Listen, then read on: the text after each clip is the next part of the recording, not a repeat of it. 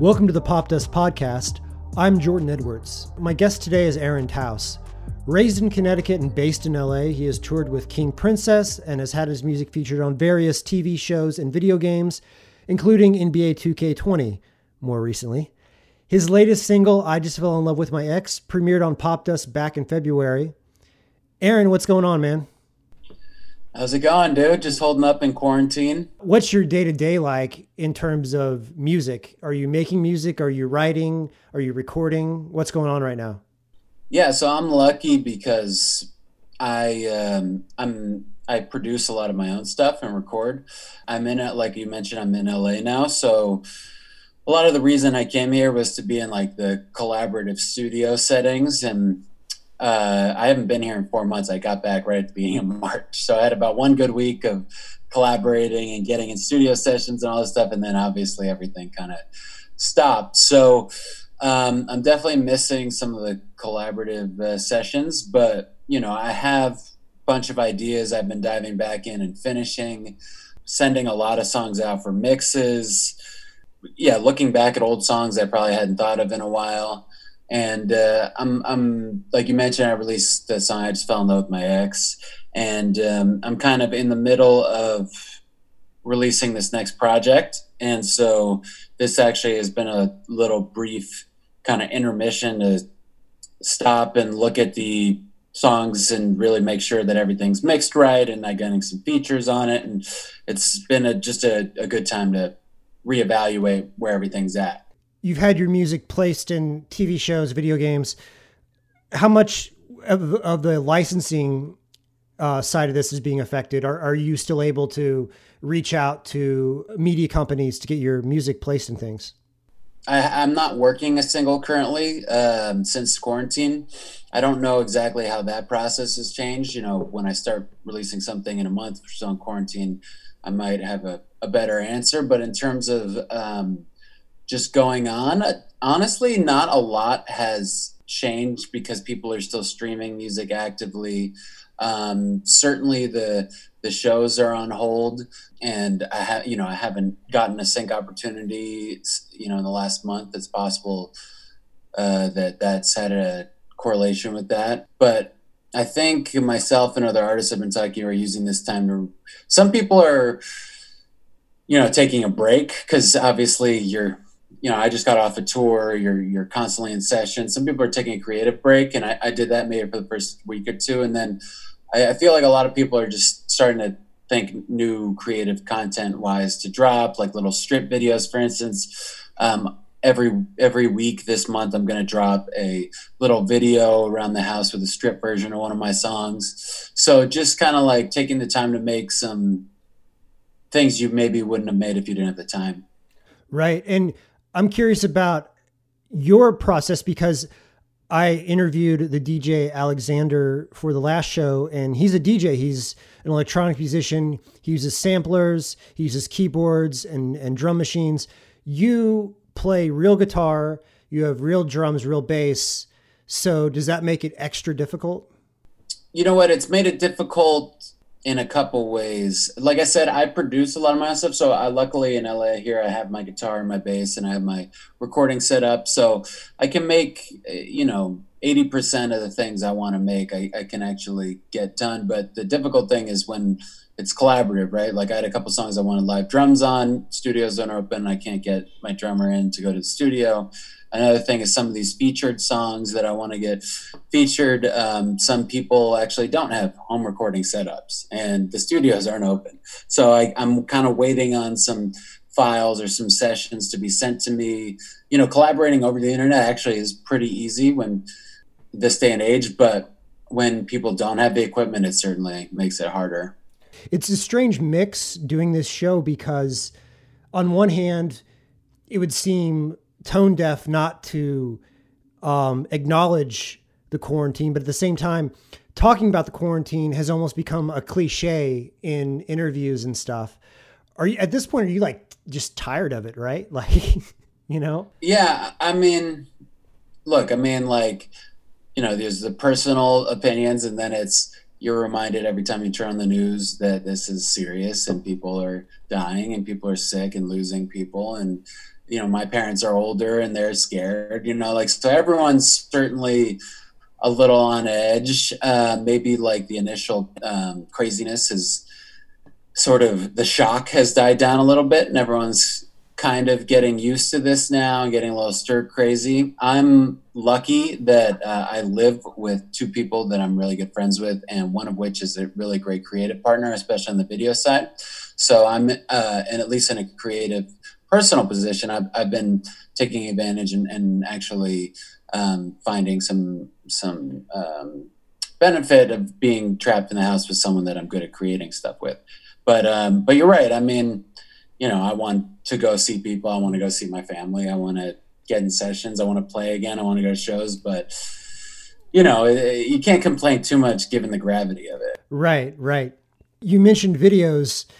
One, you have you have some really great videos, and you do a good job of mixing kind of the straightforward performance aspect of a video and then you add these surreal touches like you wore an alien mask in one of your videos and you do weird the um, i just fell in love with my ex video has a little choreography involved.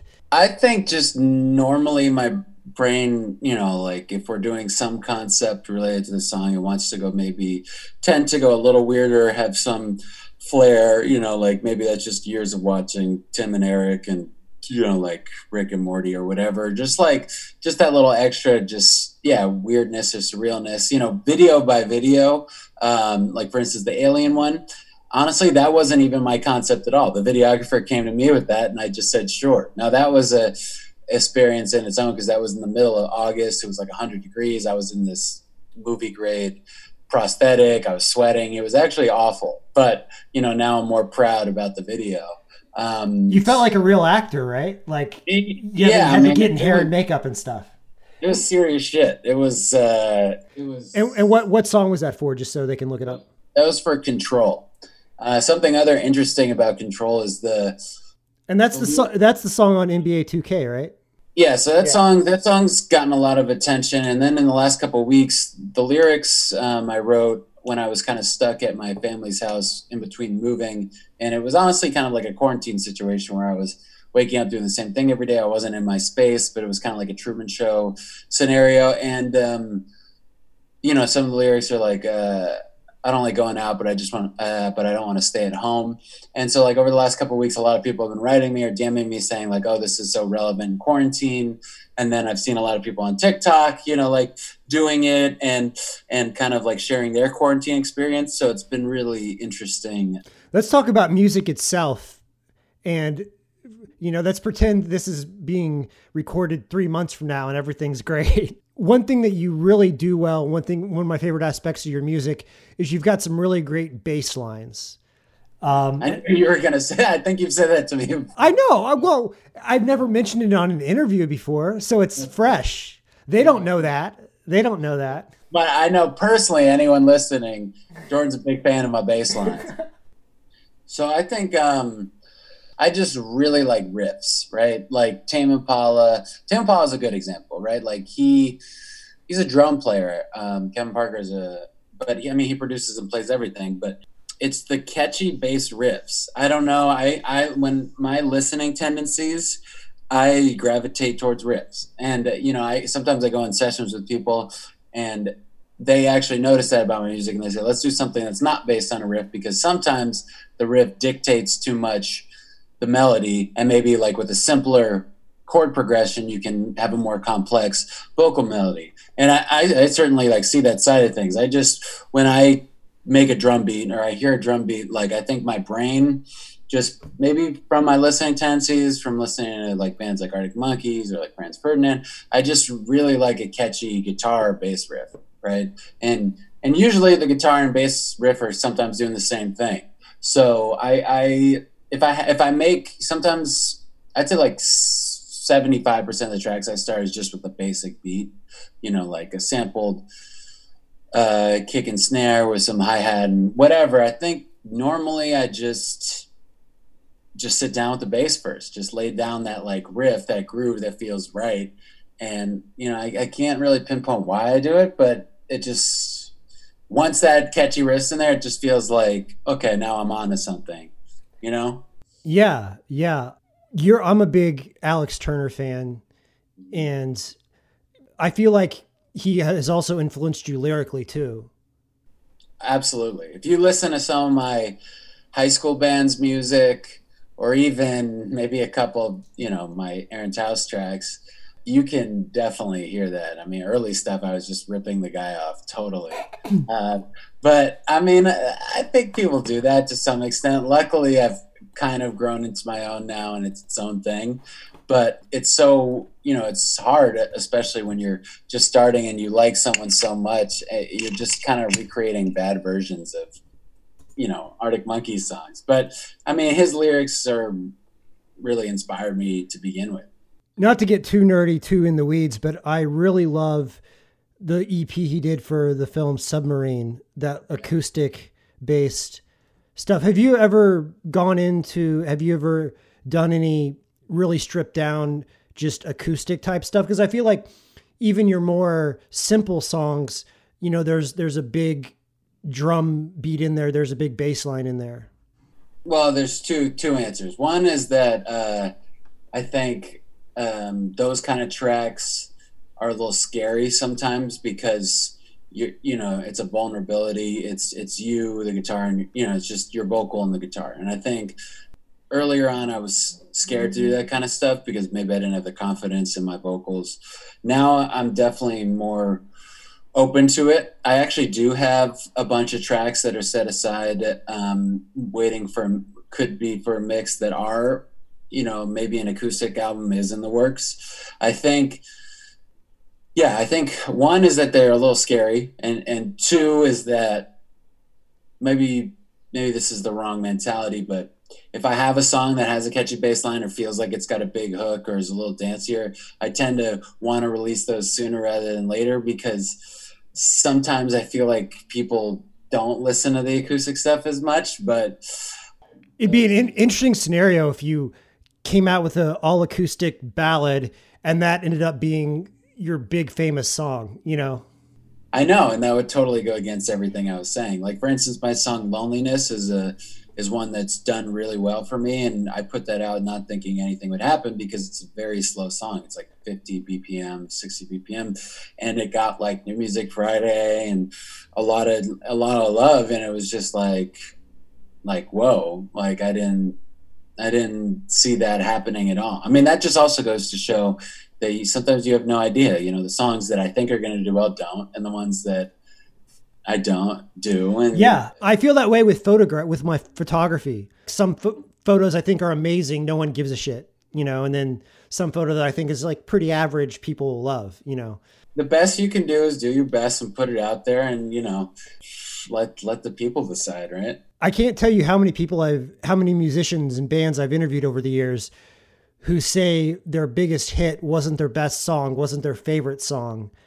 I mean, that's a whole different thing. Not there's the not knowing if a song is going to be good and then it ends up turning good, but to have your successful song be one that was is not your favorite. Like I'm lucky, for instance, like my song could Control is my best performing song right now, all things aside. And I actually really love that song. So, but I've certainly seen other songs that I won't say, like that were my favorite, didn't do as well as I wanted. And yeah, I mean, who, who knows at the end of the day? The last couple years, you've really had a steady stream, a steady output of new music, of singles and albums and stuff like that. The argument now is, do albums matter? And I love albums. I think they're a, you know, I'm not a musician. I'm I'm in the music industry, but I'm not a musician, so I, I can't really, you know, I'm not an insider. But at the same time, I appreciate an album because it feels like a whole work, an entire work. How do you feel about the idea of bands now really not caring about putting out entire albums, or maybe putting out an album that only has seven or eight songs on it? I'm gonna give three answers, quick answers. okay. One, if you're an established band, you have a, a following, and and you know by all standards, like things are going well. I think I think they still release albums, and I I think that's a no-brainer. Like you like you want to do it, you got the fans there, that's great. The second answer is that it can also feel scary as as someone who's on the you know who doesn't have the same amount of fan base or accolades or whatever either you're really small you're up and coming you know it's a little scary to you're kind of you're taking a big risk in the sense that like you want people to listen to these songs and i think it's a mentality like if i keep releasing another single like that single might be the one that gets me the attention that then i can justify dropping an album so that there will be more ears on it because I don't want to release this until I have the right platform. And I think that's being strategic. And I think, you know, I've certainly done that. I'm doing that right now uh, with with the drop of my album. And I think that comes from a good place because you do want the most ears on it. You don't want to release it and it, you know, unfortunately, you know, things the cycle is very quick now. So people I'm sorry. Oh yeah, the cycle for re- releases is so quick that you could drop an album of ten songs and unfortunately might get passed over. So it's being strategic and being careful with how you release it.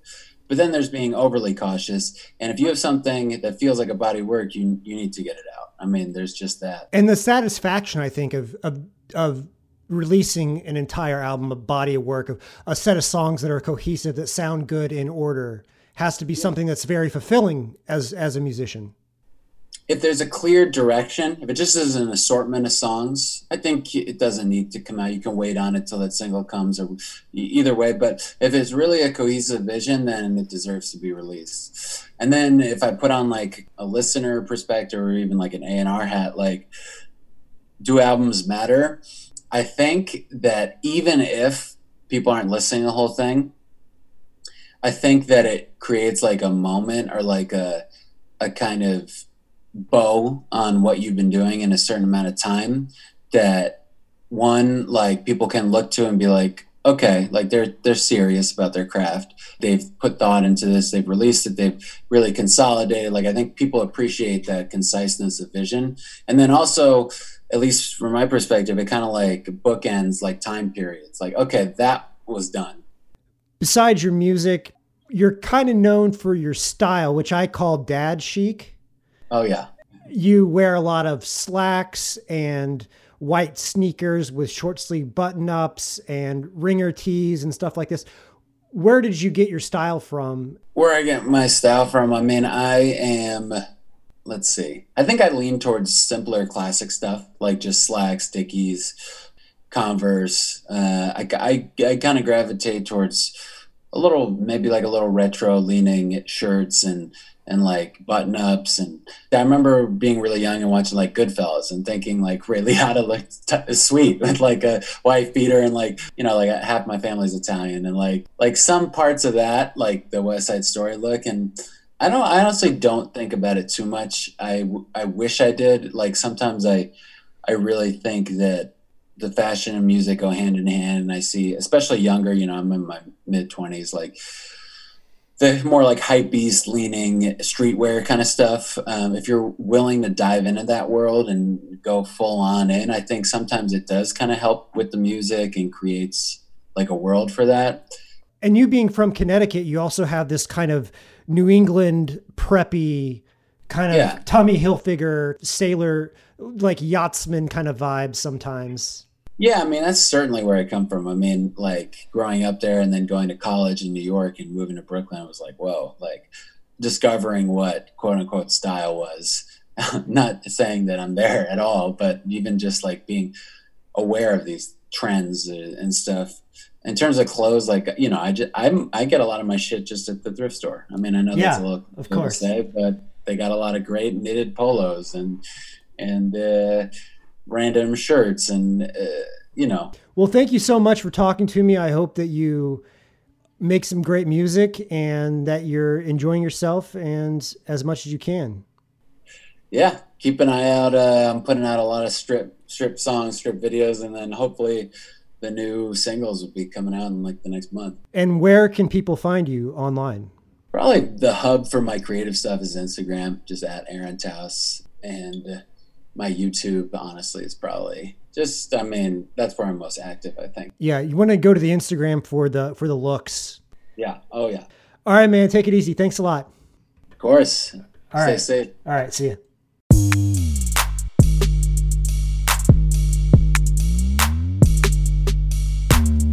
Thanks for listening to the Popdust Podcast. I'd like to thank my guest, Aaron Taos.